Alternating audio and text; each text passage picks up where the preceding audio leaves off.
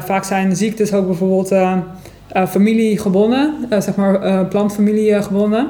En als je dus afwisselt, heeft die bepaalde ziekte geen kans om te manifesteren. Als de kippen kakelen, dan zijn ze nog niet gaar. Dat wil natuurlijk ook zeggen dat je weet waar je eten vandaan komt. In dit geval gaan we het hebben over groenten uit de volle grond. Wat is nou eigenlijk die volle grond en hoe worden groenten eigenlijk verbouwd? We gaan in gesprek met Madeleen. Madeleen heeft 3/4 hectare grond waarop zij allerlei soorten groenten verbouwt die zij verkoopt via groenteabonnementen en op de biologische markt.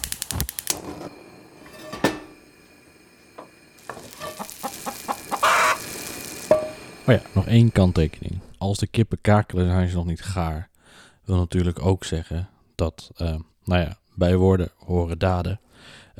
En zo is deze aflevering in de zomer van 2020 opgenomen, toen ik technisch nog helemaal niet klaar was voor dit project. Dus het kan zijn dat er hier en daar wat glitches in zitten, of een hapering, of dat het iets wat hol klinkt. Nou ja, dat is wat het is. Veel plezier. Jij bent aan het boeren en jouw boerenbedrijf heet de Warmoezerij. Ja, klopt. Wat is een warmoezerij? Warmoezerij is eigenlijk een oud Hollands woord. Vroeger waren er tuinderijen die vlak naast de stad zaten. En dat heette warmoezerijen. En degene die daar eigenlijk de groenten verbouwde was een warmoezenier. En ja, die tuinen, de groenten die daar vanaf kwam, die werden aan mensen in de stad geleverd. Ja, en ik vond dat voor mijn bedrijf eigenlijk een heel toepasselijke naam. Omdat ik dus echt op de rand van de stad zit. En alle groenten die ik teel, die gaat echt naar mensen in de stad. En het heeft inderdaad ook gewoon, het is gewoon een mooie naam. Het klinkt mooi. Ja. En is het begrip warmoezerij, is dat recentelijk in de vergetenheid geraken? Of hebben we het echt over de middeleeuwen? Nou, volgens mij is het inderdaad echt vanuit de middeleeuwen. Het bestaat, je hebt nog steeds namen van straten die warmoezerijen heten in Amsterdam volgens mij en in andere steden. Dus wat dat betreft het wordt nog wel gebruikt, maar eigenlijk kent niemand het meer. Dus het is wel echt van een hele tijd terug. Maar goed, wanneer precies, dat zou ik ook niet weten. Jij bent dit bedrijf 4 jaar geleden begonnen. Maar daarvoor, wat is eigenlijk je pad geweest naar het beginnen van je eigen boerderij?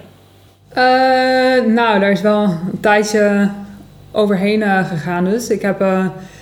Ik kom niet van een boerenfamilie. Ja, er zijn wel eens kinderen die, als je jong bent, dan ga je bedenken van, ik word later dit of dit. En sommigen die denken dan als ze jong zijn, ik word boer of zo. Bij mij is het eigenlijk nog nooit, toen ik jong was, nog nooit in mijn hoofd opgekomen van ik word boer. Toch op een bepaalde manier ben ik er ingerold. En toen ik 17 was, 18, heb ik dus besloten om tuinder te worden. Of groenten te gaan telen. Of in ieder geval met biologische landbouw bezig te zijn. En toen ben ik de Warmenhof gaan doen. Nee, dus dat is een opleiding voor biologisch dynamische landbouw. En echt een praktijkopleiding. Dus je hebt, in Wageningen heb je ook biologisch landbouw, maar dat is echt op universitair niveau, en vooral theorie. En de Warmenhof is echt om je eigen bedrijf op te starten. Daar word je echt voor geschoold en vooral praktisch. Hoe komt die keuze tot stand om biologisch of biologisch dynamisch jezelf op te leiden? Ik was eigenlijk... ik was vroeger altijd eigenlijk wel bezig met van goed zijn voor de wereld. Of hoe kan ik een steentje bijdragen. Of, dus eigenlijk was biologisch een hele normale keuze. Eigenlijk is het niet eens bij mij opgekomen om gangbare of niet biologische landbouw te gaan doen. Okay. Ja, en vroeger aten we ook wel... veel van de natuurwinkel, Dus dat, daar ben ik toch ook wel deels een beetje mee opgegroeid. Dus het was inderdaad eigenlijk vanaf het begin meteen biologisch. En ik heb eigenlijk Ja, het was zelfs zo dat ik eerder zoiets had van al dat gangbare, dat slecht, zeg maar. En dat ik dat nu eigenlijk veel later veel genuanceerder ben gaan zien. Dus eigenlijk gewoon inderdaad vanaf het begin biologisch. En de enige praktijkopleiding, de Warmenhof, is dus biologisch dynamisch. Ja, dus in het begin het ging mij eigenlijk vooral om het biologische. Dat was het meest belangrijk. Maar goed, daarbij kwam dan het biologisch dynamische van de Warmenhof. Wat is het verschil? Wat is de stap van biologisch naar biologisch dynamisch? Hoe ik het altijd een beetje uitleg is dat de meeste mensen hebben, zeg maar, als je niet van een boerderij komt of als je in de stad woont, dan heb je een plaatje van een biologische boerderij in je hoofd. En dat plaatje is eigenlijk niet wat overeenkomt met een gewone biologische boerderij, maar dat is eigenlijk het biologisch dynamische bedrijf. Want biologische landbouw is eigenlijk hedendaags eigenlijk helemaal niet... Ja, het ligt aan hoe je het bekijkt, maar het is al best wel vrij grootschalig. En er wordt dan, zeg maar, geen kunstmest gebruikt en geen bestrijdingsmiddelen. Maar dat is eigenlijk een beetje... dat is de definitie van biologisch landbouw. Maar goed, verder dan dat hoef je niet per se te gaan om het biologisch keurmerk te krijgen. Terwijl biologisch dynamisch gaat wat dat betreft veel verder. Dus het is niet alleen... geen kunstmest gebruiken of geen bestrijdingsmiddelen. Maar het is ook natuur op je bedrijf een groot onderdeel. Een kringloopgedachte, zeg maar. En, of combinatieteelt of een grotere vruchtwisseling. Dus eigenlijk al die... Ja. Wat is vruchtwisseling? Vruchtwisseling is dat je eigenlijk niet op één plek één soort groente teelt... maar dat je het roteert, dat je het afwisselt. Dus dat je het jaar erop een andere groente op dezelfde plek zet. Precies, ja. En omdat je dus het rondwisselt, put je de grond minder uit. Vaak zijn ziektes ook bijvoorbeeld familiegebonden, plantfamiliegebonden. En als je dus afwisselt, heeft die bepaalde ziekte geen kans om zich te manifesteren. Omdat die bij een andere familie, zeg maar, geen... Ja, het is gewoon, de andere planten zijn er niet gevoelig voor. Ja, precies. Ja. Ja. Dus dan is het geen hotspot voor ziektes of bepaalde insecten die je niet wil. Ja, precies. Ja, kijk, bepaalde insecten gaan op bepaalde planten af, zeg maar. En die zijn dan gericht op een bepaald type plant. Dus als ze daar geen voeding kunnen vinden op dat plaatsje, dan gaan ze ergens anders heen. Op die manier ook. Ja. Ja. Oké. We hebben een klein uitstapje gemaakt naar het verschil tussen biologisch en biologisch dynamisch. Ik denk dat we daar ook wel een uitzending over zouden kunnen wijden. Maar daar zouden we volgens mij ook een heel gesprek aan kunnen wijden. Maar in ieder geval, jij ging die opleiding doen? Toen ik 17, 18 was, ben ik begonnen met die opleiding. En dus op die opleiding wordt ook wel, zeg maar, dus dat is echt een opleiding om je eigen bedrijf te gaan starten ook. En dat was eigenlijk ook vanaf het begin eigenlijk een beetje het idee van, uiteindelijk... ik wou niet meteen, toen ik klaar was met de opleiding, wou ik eigenlijk niet meteen echt al aan een bedrijf vastzitten. Maar goed, dat was uiteindelijk altijd wel het doel van uiteindelijk ga ik een eigen bedrijf opzetten. Maar goed, toen ik dus klaar was met de Warmenhof, dus een 4-jarige opleiding. Het was op zich nog vrij jong dan ook. Ze 21, 22 of zo. En ik dacht van ik wil eerst eigenlijk gewoon nog rondreizen op verschillende plekken verschillende bedrijven zien en de landbouw daar meemaken. Dus dat heb ik dan ook eigenlijk gedaan. Dus ik ben eerst naar Amerika geweest. Heb ik daar op een vrij groot, biologisch dynamisch bedrijf. Vrij groot.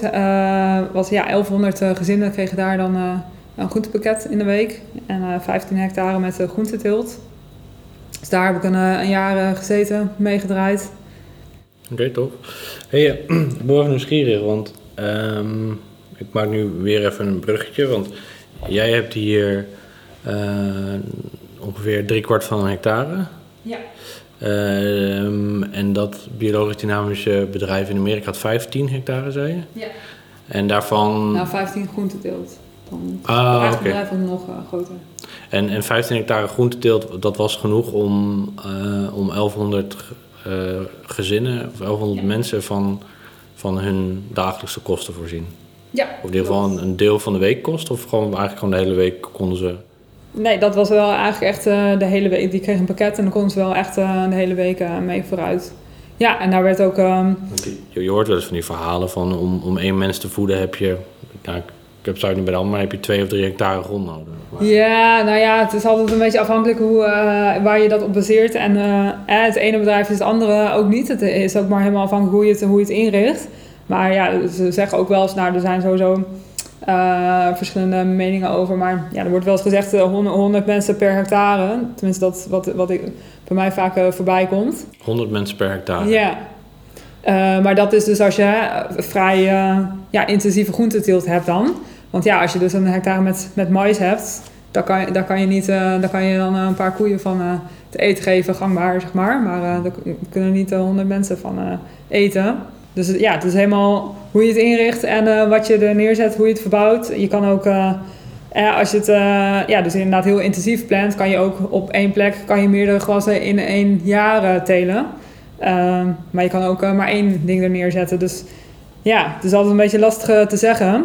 En de ene tuiner die doet iets anders met een half hectare dan de andere tuiner. Ja. Die krijgt er veel meer vanaf, opbrengst vanaf. En dan is het ook nog eigenlijk per jaar anders. Want het hangt ook heel erg van de omstandigheden van het klimaat af. Als er heel erg droogte is, dan zijn er bepaalde gewassen die het minder goed doen dan... andere gewassen. Want in Amerika, waar jij zat, was het een ander klimaat dat we hier hebben? Of? Het is vrij vergelijkbaar. Ook qua daglicht en zo. Maar goed, het is in de zomer wel een stuk warmer. En in de winter ligt eraan... Ja, waar ik dus zat, kan het in de winter... is het dan echt min 10, min 15 kan het heel hard vriezen. Dus ja, het is wel deels vergelijkbaar, maar ja, toch wel... anders. Maar goed, daar konden inderdaad... dus daar werd ook eigenlijk geen groente ingekocht. Dus in Nederland zijn... Ja, omdat wij met zo weinig... met zoveel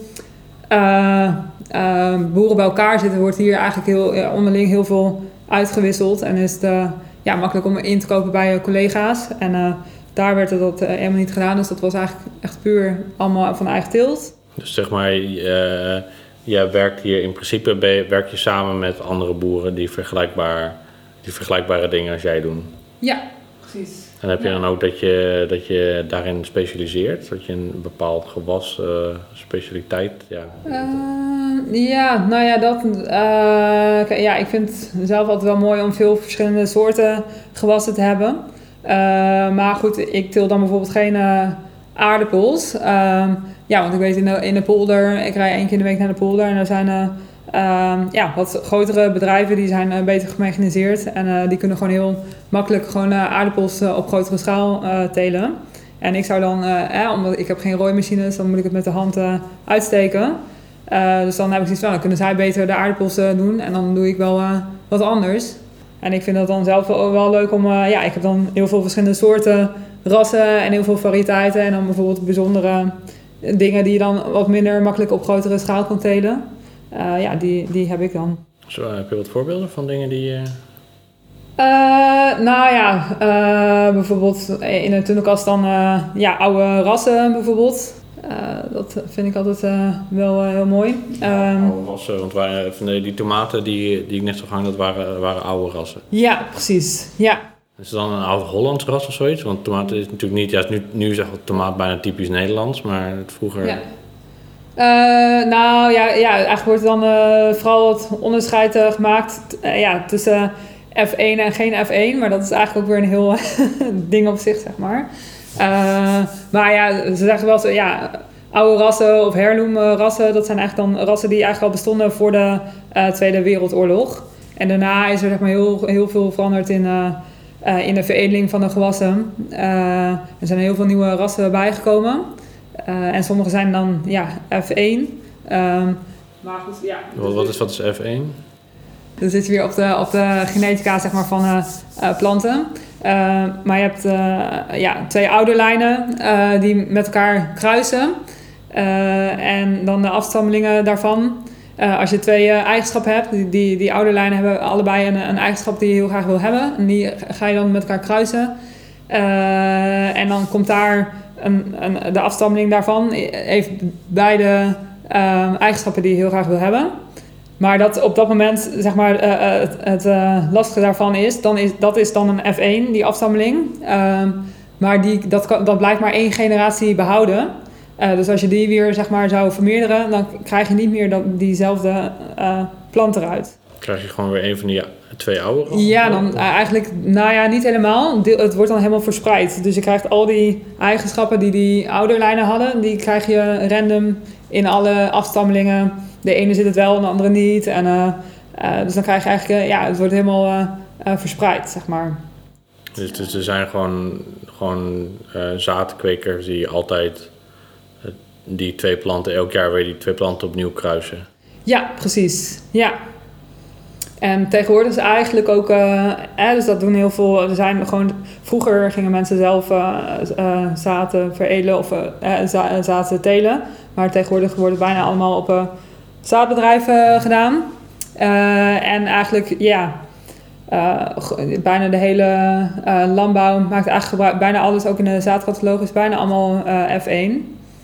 Tegenwoordig wordt bijna alleen maar F1-rassen gebruikt. En dat moet inderdaad echt de kweker of de veredelaar, die moet dat doen of in stand houden.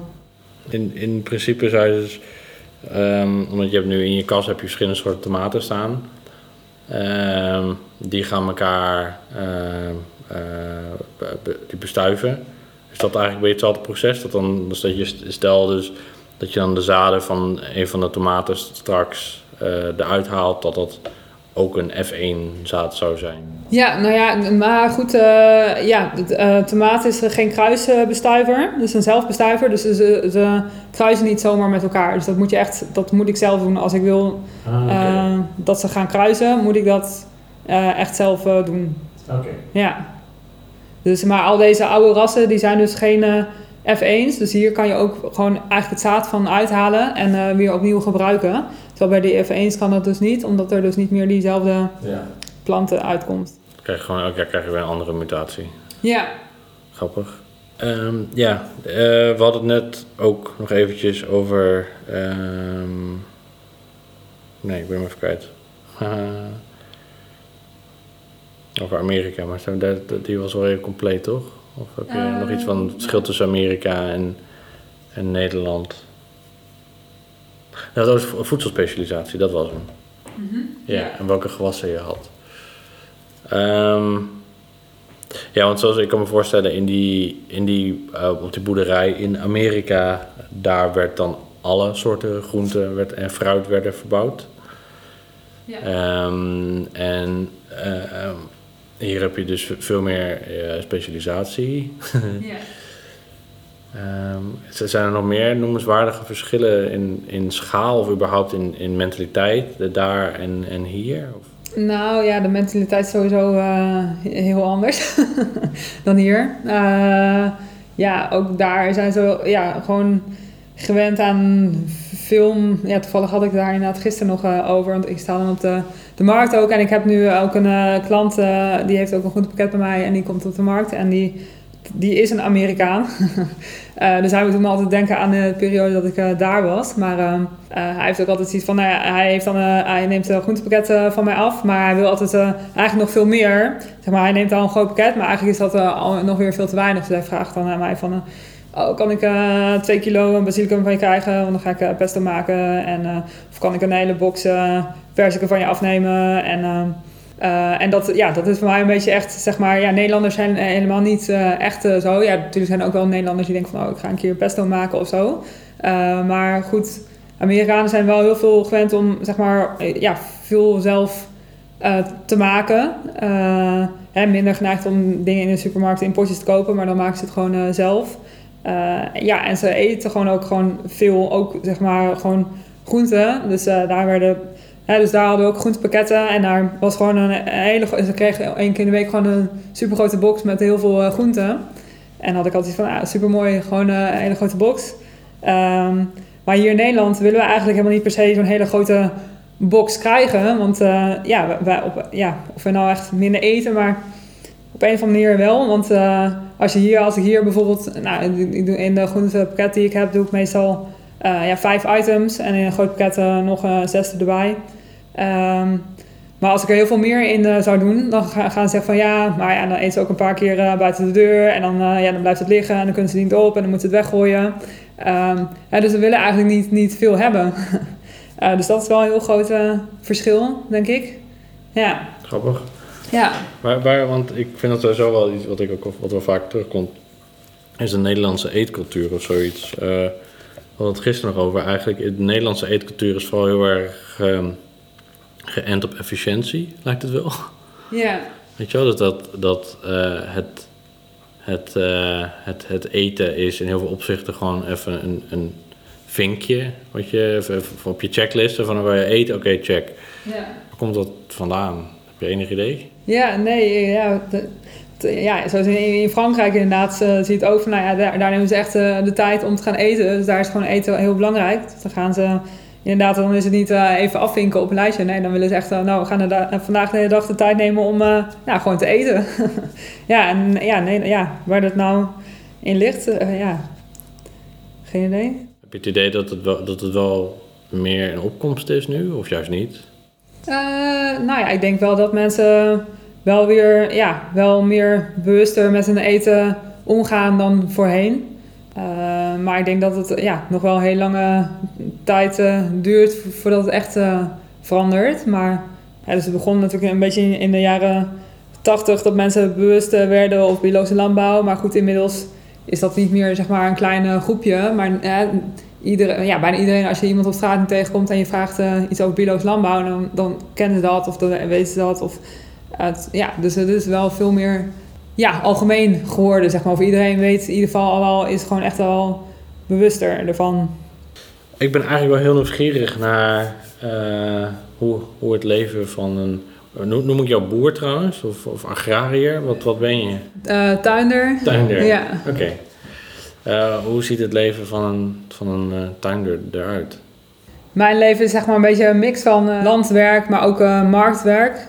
Ja, dus zeg maar, ik ben tuiner, maar ik ben ook marktverkoper. Dus dat is een beetje, zeg maar half-half. Nou, het is heel erg afhankelijk ook van welke periode in het seizoen je bent. Ja, dus in de winter ben je eigenlijk bezig met een hele planning, een teeltplan maken. Van welke groenten ga ik waar zetten? Wanneer, in welke week moet die geplant worden? Welke week moet die gezaaid worden? Wanneer kan ik hem oogsten? Dus eigenlijk in de winter begin je met een heel plan maken. En zodra het in het voorjaar zeg maar, het droog genoeg is, dan kan je plan gaan uitvoeren. Meestal is dat zo half maart, begin april. En dan vanaf dat moment, zodra het kan, dan ga je buiten planten zaaien. Je doet gewoon zaaien in de grond of stek je het voor? Of kweek je het voor? Ja, dus beide. Sommige gewassen zaaien echt direct gewoon met zaadje in de grond. En sommige kweek je dan op. Ja, zeg maar, ik denk dat 1/3 van de gewassen die ik heb, die zaai ik rechtstreeks. Dan buiten in de grond. En 2/3 plant ik. En daarvan doe ik weer de helft zeg maar, zelf opkweken en de helft... koop ik plantgoed in bij een biologische plantenkweker. En dan bestel je gewoon van tevoren, ik wil op 15 mei wil ik... het mooiste vinden zij inderdaad dat je eigenlijk in januari al je hele plan voor het hele jaar zeg maar, opgeeft. Om de 2 weken kan je het dan ophalen. En dan is het inderdaad, in januari maak je heel je plan en dan is het juli en dan ga je het ophalen en denk je van, wat komt er bij jou weer vergeten wat je eigenlijk hebt besteld. Ja. Maar dat, En hoeveel, want je hebt 3/4 hectare, hoeveel planten gaan er eigenlijk door je hand in een jaar? Heel veel, dus ik weet niet of je al die gele kratjes hebt gezien waar we stonden. Ja. Nou, daar zaten allemaal, er zitten iets van 150 gemiddeld in één zo'n bak.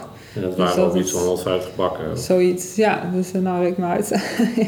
En dat is dan nog alleen maar wat ik van de plantkweek haal. En dan heb ik kweek ik dus zelf ook nog op. Dus dat komt er dan ook nog bij op. Dus dan ga je gauw richting de 10.000 planten of zo. Ja, ik denk inderdaad wel meer nog, Ja, tof. Hey, en je bent nu 4 jaar bezig? Ja. 4 jaar geleden was het weiland. Ja.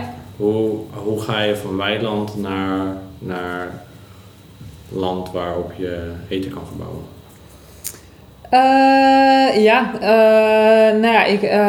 Ik ploeg het dan. Dus het wordt eerst afgemaaid. Dan wordt het bemest.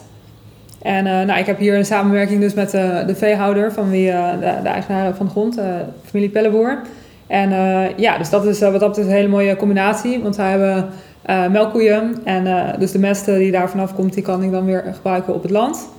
Dus dat wordt 1 keer in het jaar wordt het bemest met vaste potstalmest, heet het dan. En daarna komt de loonwerker om het te ploegen. Een loonwerker is... een loonwerker is iemand die voor de agrarische teelt, mechanische opdrachten uitvoert. Of die heeft, die is gemechaniseerd, die heeft verschillende machines staan en die kan je gewoon inhuren om een bepaalde opdracht te doen met die machines. Dus ze hebben dan onder andere ook een ploeg bijvoorbeeld. En dan, dus als iemand met een trekker die de hele dag het land doorrijdt op zoek naar weilanden die geploegd kunnen worden? Ja, meestal worden ze gebeld en ze rijden niet het hele land door. Ze zitten meestal gewoon in een bepaalde area, hoe zeg je dat, of omgeving. En iedereen, elke boer die daar zit, die kent ze. Dus ze worden dan gewoon constant gebeld van, kan je hierheen komen, kan je hierheen komen. En dan betaal je gewoon een dagtarief voor of een per hectare? Een uurtarief, ja. Okay, cool. En dan, ik ben dan vrij klein, Dus degene die hier komt ploegen, die zijn eigenlijk helemaal niet gewend aan... wat dat betreft, als je het mij vergelijkt met... of de standaard landbouw of de grote landbouw, ben ik eigenlijk heel erg klein.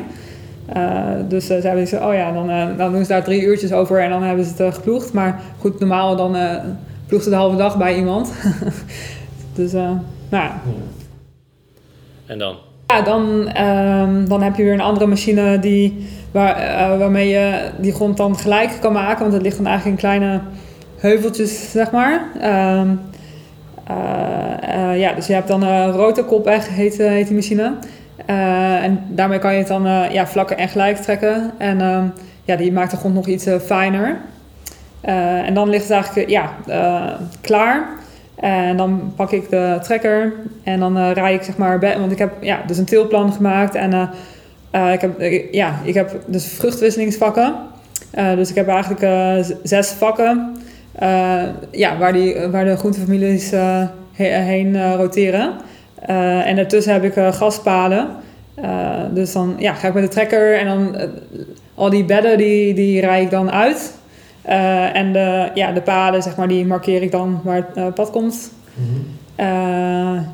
En dan zodra dat framewerk klaar ligt, kan ik beginnen met planten en zaaien. En dan werk je nog met compost? Of, Ja, dus de mest van de pelleboeren is eigenlijk al het heet dan basisbemesting, maar het is eigenlijk al bemesting genoeg, voor de groenten. En het verschilt er. Dus elk gewas heeft weer een andere behoefte aan nutriënten of aan mest. Kolen die houden van meer mest dan wortels. Maar in principe is die vaste postalmest genoeg voor gewas om goed te groeien. We hebben het nu over grond. Ik zat op jouw website en daar gebruikte je de term volle grond. Dat is een term die eigenlijk heel vaak voorbij komt. Maar wat is eigenlijk de volle grond? Ja, de volle grond is gewoon de aarde, gewoon buiten. Dus volle grond is niet geen tunnelkas, geen kas. Geen pot. Geen pot, inderdaad. Want in de gangbare landbouw wordt gewoon heel veel in... als je een tuiner bent, dan is eigenlijk altijd alleen maar glasteelt. Zoals in een kas. Ja. Of in potten. Eigenlijk wat jij doet, de gangbare vorm is dat je dat in een kas doet. Maar dan is het niet per se. Maar als je zij noemen dat gewoon glastuinbouw. Glastuinbouw het woord zegt wel. Dat zijn dus inderdaad tuinders. En als het buiten wordt eigenlijk nooit meer... kleinschalig met veel verschillende groenten wordt eigenlijk niet gedaan. Zeg maar. Dus of dan akkerbouwmatig, dus dan heb je gewoon één groot veld met één gewas. En dan heb je wel meerdere velden en dan kan je dat roteren.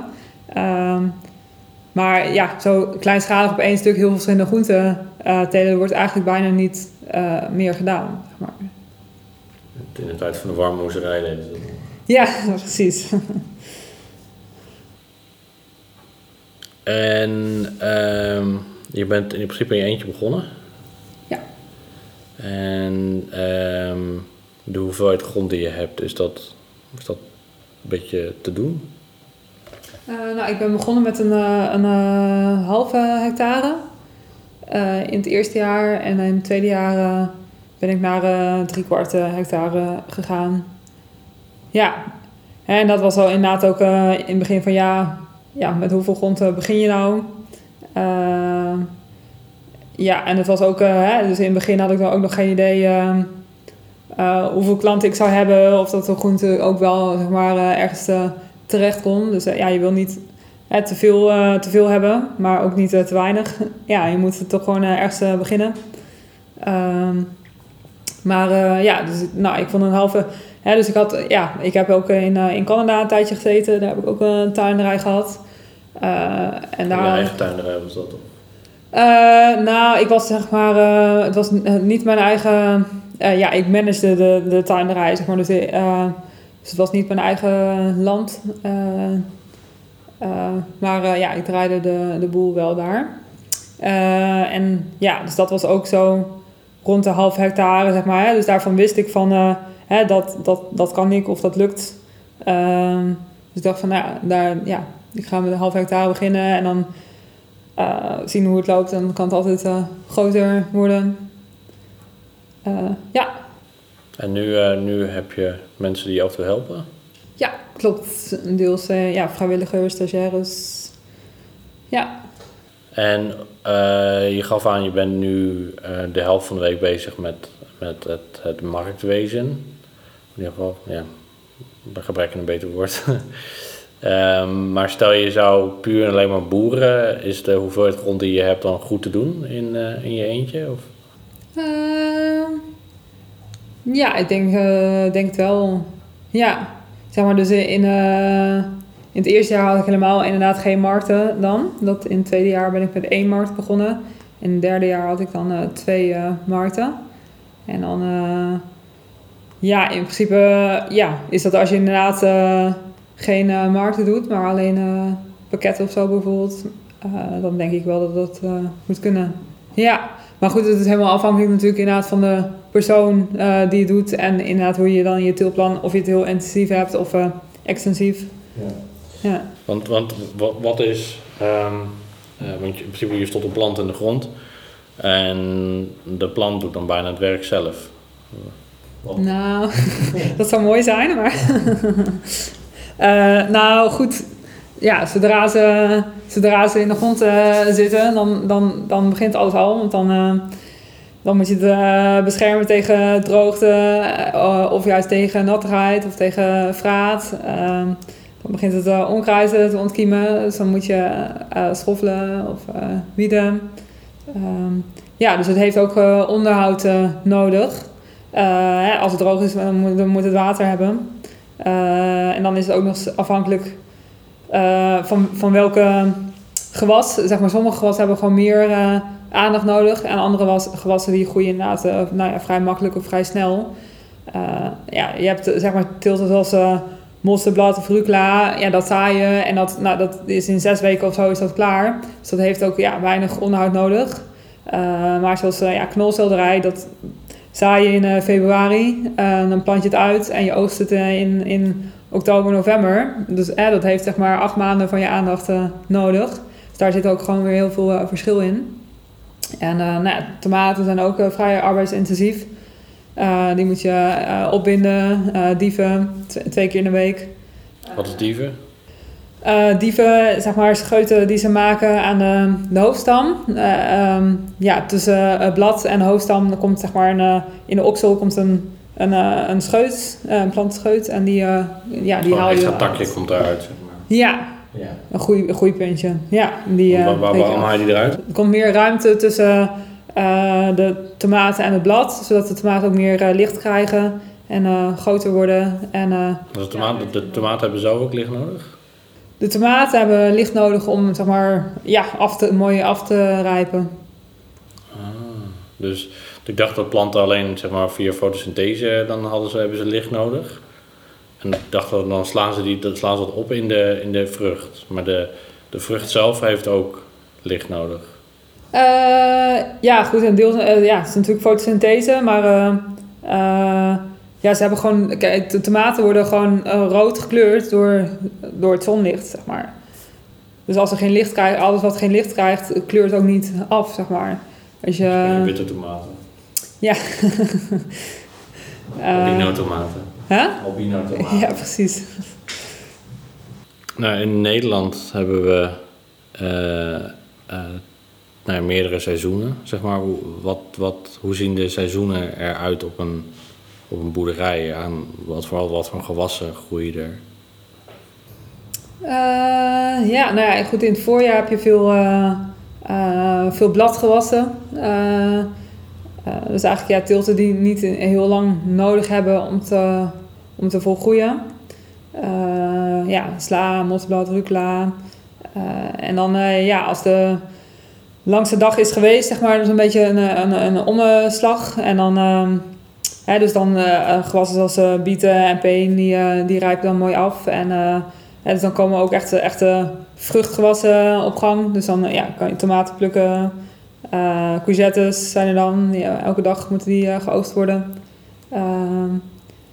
En na het najaar heb je een beetje eigenlijk van beide. Dan heb je en de vruchtgewassen en de bladgewassen. En knol. Dan komt er gewoon meer knolgewas. En in de winter, als er dan de eerste vorst komt, dan heb je meestal... dan is het klaar met de vruchtgewassen. De meeste vruchtgewassen kunnen niet tegen vorst. En dan gaat het een beetje over naar knol en prei. Prei kan je ook wel het hele jaar door telen. Want over prei kun je bijvoorbeeld ook nog in de winter zaaien? Of? Je kan het dan wel in de winter zaaien, maar dan zou het voor het jaar daarna zijn. Prei is best wel een trage groeier. Dus je plant hem dan wel in het late zomer. Maar dan groeit hij de hele winter door heel langzaam. En dan kan je hem in het vroege voorjaar kan je hem dan oogsten.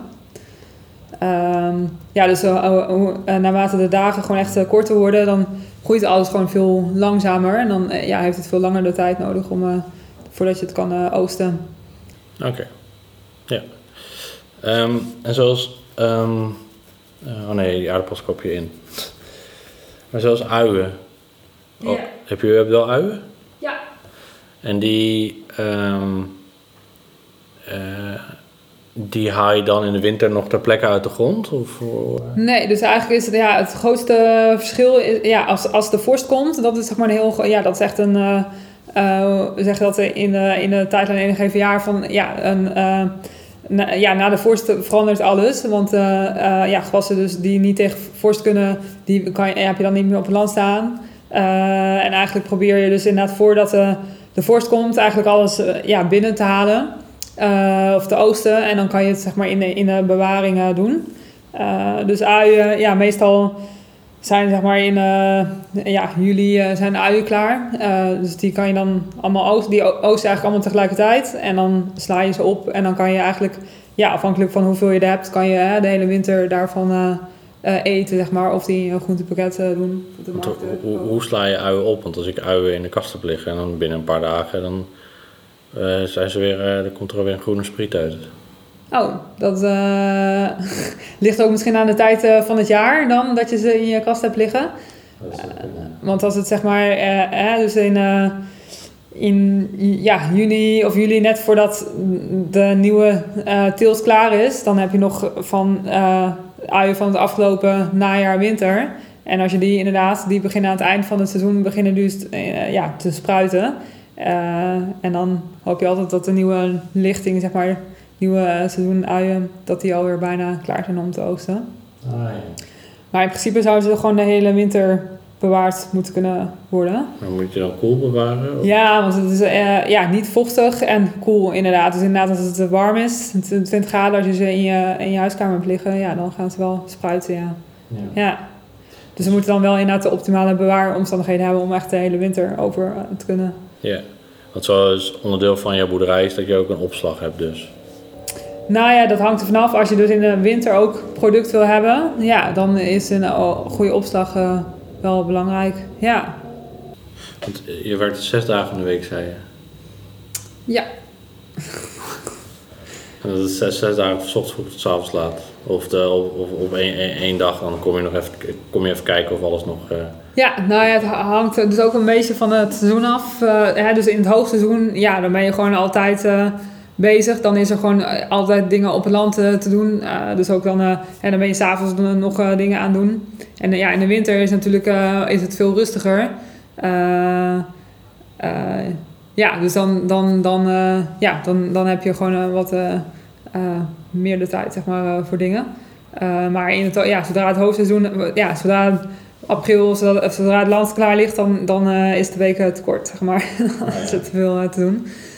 Hey, helemaal aan het begin zei je dat je eigenlijk altijd best wel,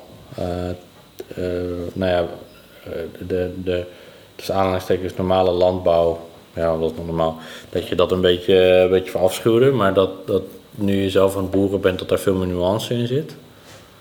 Ja. Hoe... goed, de ene boer, het is meer van, het is niet zo zwart-wit, zo van... Als je niet biologisch bent, dan ben je slecht. Of als je biologisch bent, dan ben je goed. Want de ene boer is de andere gewoon niet. Dus, en je hebt ook gewoon boeren die inderdaad dan misschien niet het keurmerk biologisch hebben. Maar die misschien veel beter voor hun grond zijn dan boeren die wel een keurmerk biologisch hebben. Maar veel minder met de grond bezig zijn. Dus het is inderdaad gewoon niet zo zwart-wit, zeg maar. Het is zo afhankelijk van degene die boert en wat zijn beslissingen zijn. En... hoe die dingen teelt. En dat is het lastige ook van als je dus in de stad woont en je hebt ik zeg altijd van de ene kool is de andere niet. Ik bedoel, het zijn beide rode kolen, maar die ene is heel anders geteeld dan die andere. Maar als je niet weet wie je teelt, dan weet je voor de leek is het gewoon, dat is gewoon een rode kool. Ja. Maar er zit dus heel veel verschil tussen die rode kool, afhankelijk van hoe die eigenlijk is gegroeid. Ja, want jij hebt dus het keurmerk biologische landbouw. Je hebt een biodynamische opleiding gehad. En best wel veel principes van biodynamische landbouw, die pas je ook toe op je eigen landbouw. Het biologische keurmerk was belangrijk voor je, gaf je aan. Waarom is een keurmerk interessant? Dus naar de buitenwereld toe kan je zeggen wat je aan het doen bent, zeg maar in één... logo of één keurmerk, zeg maar, zonder dat je elke keer een heel verhaal moet houden misschien. Ja, tenminste, het idee is dat als mensen het keurmerk zien van, dan doe je het zo en zo. Alhoewel denk ik ook wel dat de meeste, of een groot deel, nog niet eens precies weet wat het keurmerk echt inhoudt. Dat dus, onder andere. Dus ook voor de markten was het, is het nodig, zeg maar... om het keurmerk te hebben, zodat ik op de markten kon staan. En je staat op een biologische markt dan? Ja, het is echt een biologische markt. En het ding is ook, dus dat eigenlijk kan iedereen... dat is dus ook ding, iedereen kan van alles zeggen. En met een keurmerk kan je dat ook, zeg maar, gewoon onderbouwen. Want iedereen kan zeggen van, ik teel biologisch, maar goed, is dat ook echt zo dan? En ik denk eigenlijk ook dat er heel veel mensen eigenlijk te weinig naar doorvragen. Want mensen die op de markt komen en die dan vragen van, ben je biologisch? En dan zeg je ja. Zeg maar, oké. Ja, ik zeg wel, dat is nou oké, nou prima, je bent biologisch. Maar goed, dan heb ik altijd van, weet je wel, eigenlijk moeten ze dan even doorvragen van, laat dan ook maar, kan je dat laten zien dan dat je ook biologisch bent? Want ik bedoel, ik ben dan wel echt biologisch en een keurmerk, maar goed, ik kan natuurlijk, iedereen kan maar van alles zeggen.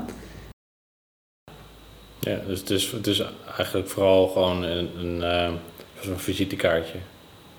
Ja, eigenlijk wel. In ieder geval een middel voor mensen die niet je boerderij kunnen zien, zeg maar. Ja, maar dan nog ook, als ze wel je boerderij kunnen zien, dan nog, zeg maar, want ik bedoel, geen enkele klant of abonnee die is, zeg maar, 24 uur per dag bij mij, zeg maar.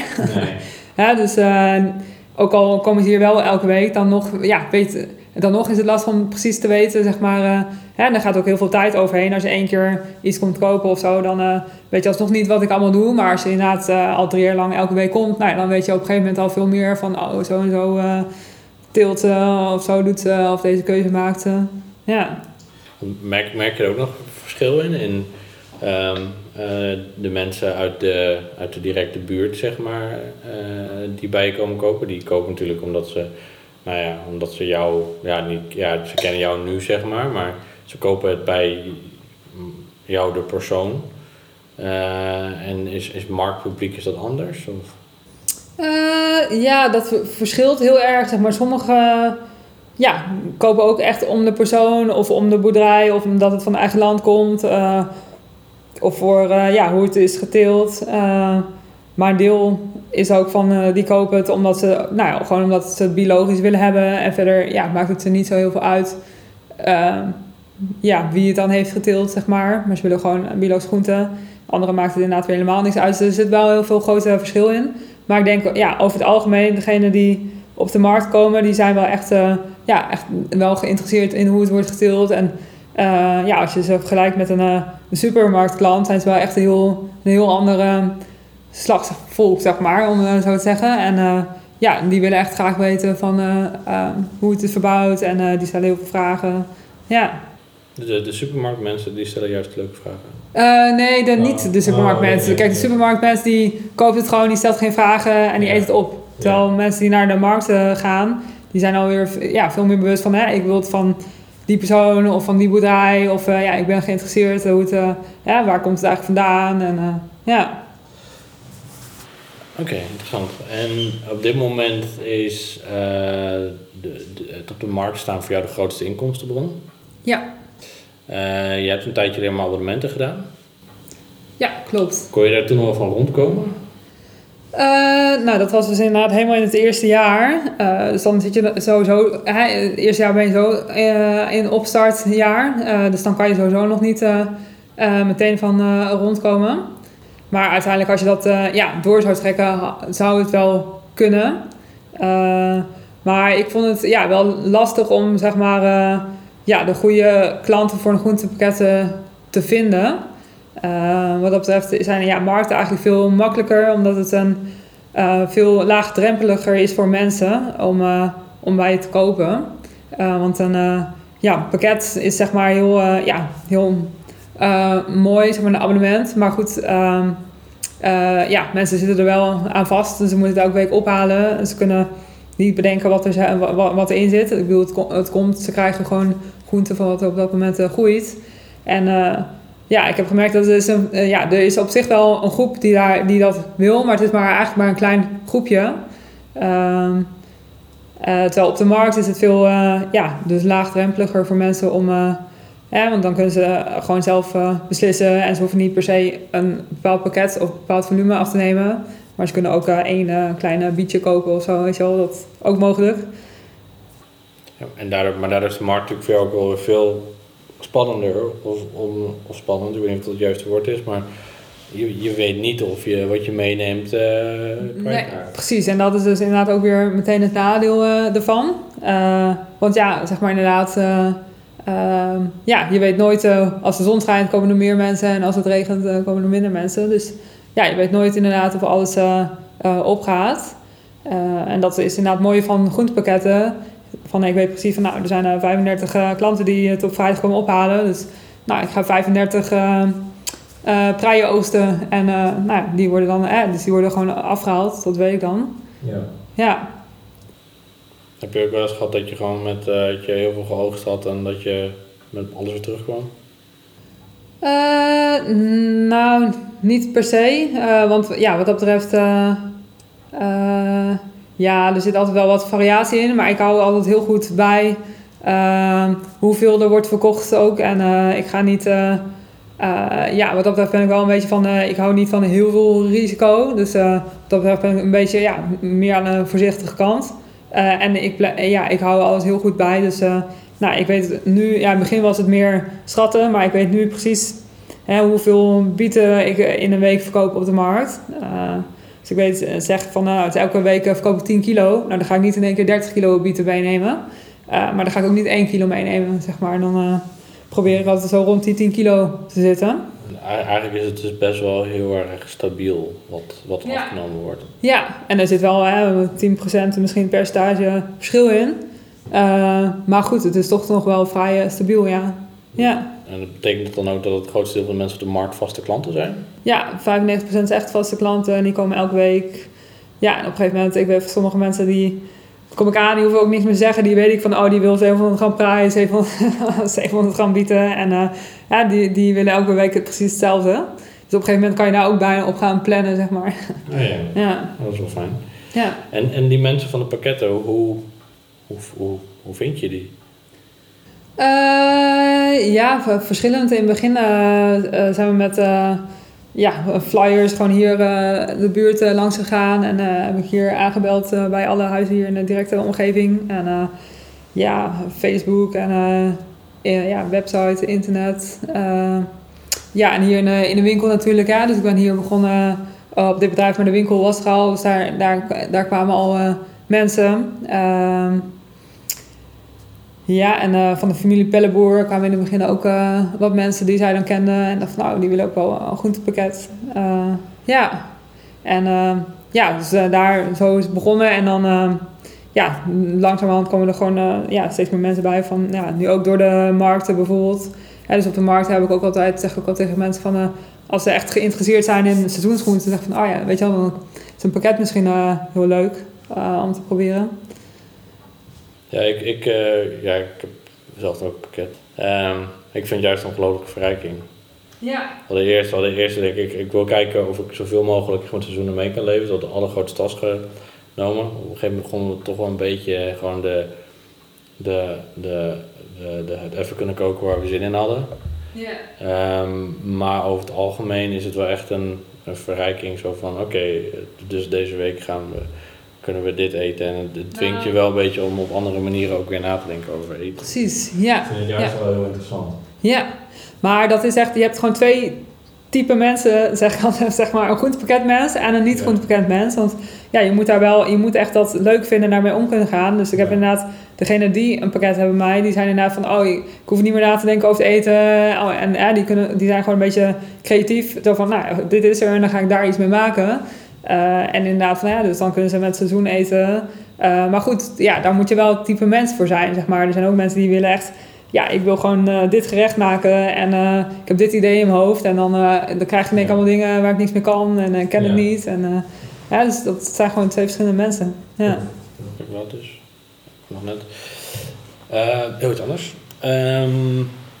De aarde lijkt op te warmen. Merk je al als boer dat je dingen kan verbouwen die je eerder niet kon verbouwen? Ja, een paar jaar, maar... ik merk eerder dat er dingen zijn die ik niet meer kan verbouwen. Ja. Dat is misschien heel goed. Maar goed, de afgelopen jaren was het wel echt... gewoon heel lastig om dingen te telen door de droogte, zeg maar. Dus dat is een beetje positief gezien van... omdat het opwarmt dat je dan bananen hier kan gaan telen of zo. Maar goed, je hebt eerst nog die transitie, zeg maar. En nu is het juist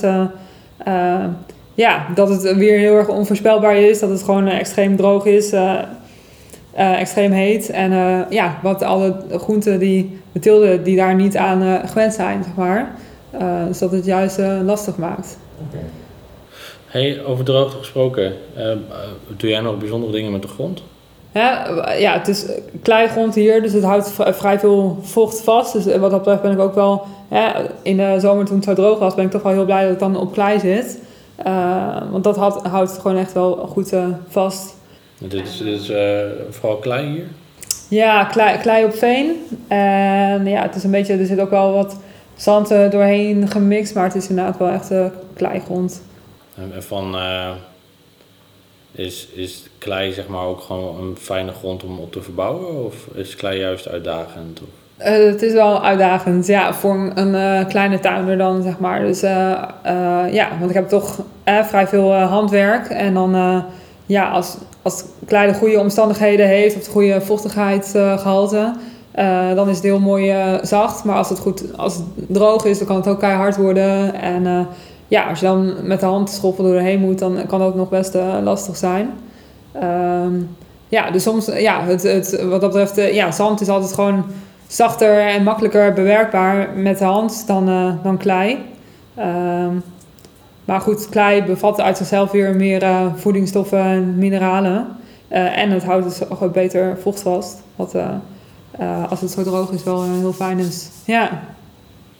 Want deze zomer leek niet heel droog, maar hij was wel droog, toch? Nou, het was wel heel droog hoor. Ja, ook in het voorjaar. Vooral, ik heb mijn veld dan ook in 3 delen opgedeeld. En het achterste deel, daar had ik, dus in het tweede jaar ben ik daar pas gaan telen. Want eerst begon het op een half hectare en het tweede jaar op 3/4 hectare. En ik had in het eerste jaar heb ik hier berekeningen aangelegd. En toen had ik dus nog een half hectare. Dus ik had het achterste stuk had ik nog niet berekening aangelegd. En, maar ja, dit voorjaar heb ik daar dingen geplant en gezaaid. Maar goed, als je geen berekening hebt dan, na het planten heeft het gewoon...